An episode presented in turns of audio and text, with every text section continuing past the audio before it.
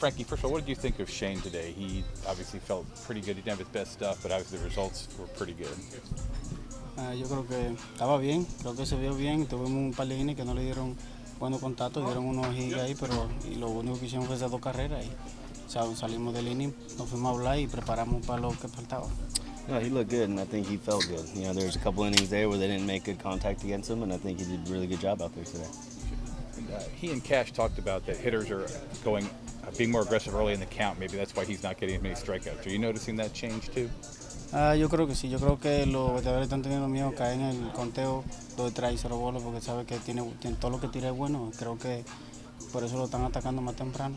Yeah, I think they're aggressive early because they don't want to fall behind on him. They know he has a lot of pitches that can they can put him out when they get two strikes. So I think that's why they're uh, early. They were ready early.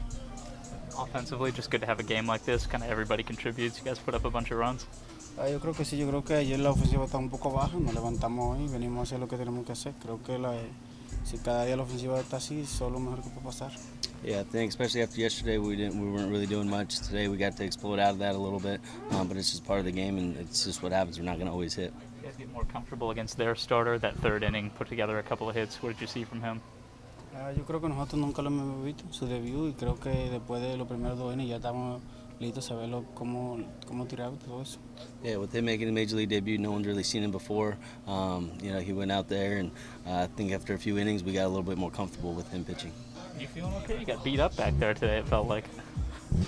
No, yo estaba bien, yo lo que quería era ganar el juego, creo que eso era lo que más me interesaba, desde que llegué a mi casa eso era lo que quería y eso es lo que siempre me importaba.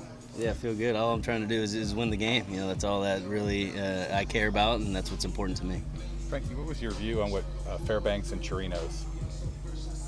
Ah, porque Chirino llamó timeout, pero el umpire no lo había escuchado. Entonces, cuando él llamó, dio el ya iba a tirar el. Entonces, por eso fue que pasaron palabras.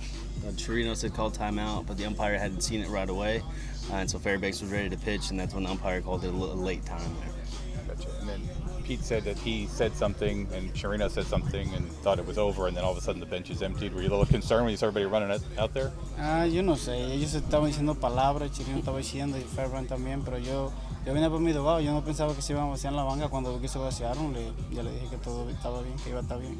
Yeah, I I didn't know what was being said. I know they were chirping back and forth, saying words to each other. I was just going back to the dugout since the inning was over, and when I turned around, I saw what was happening.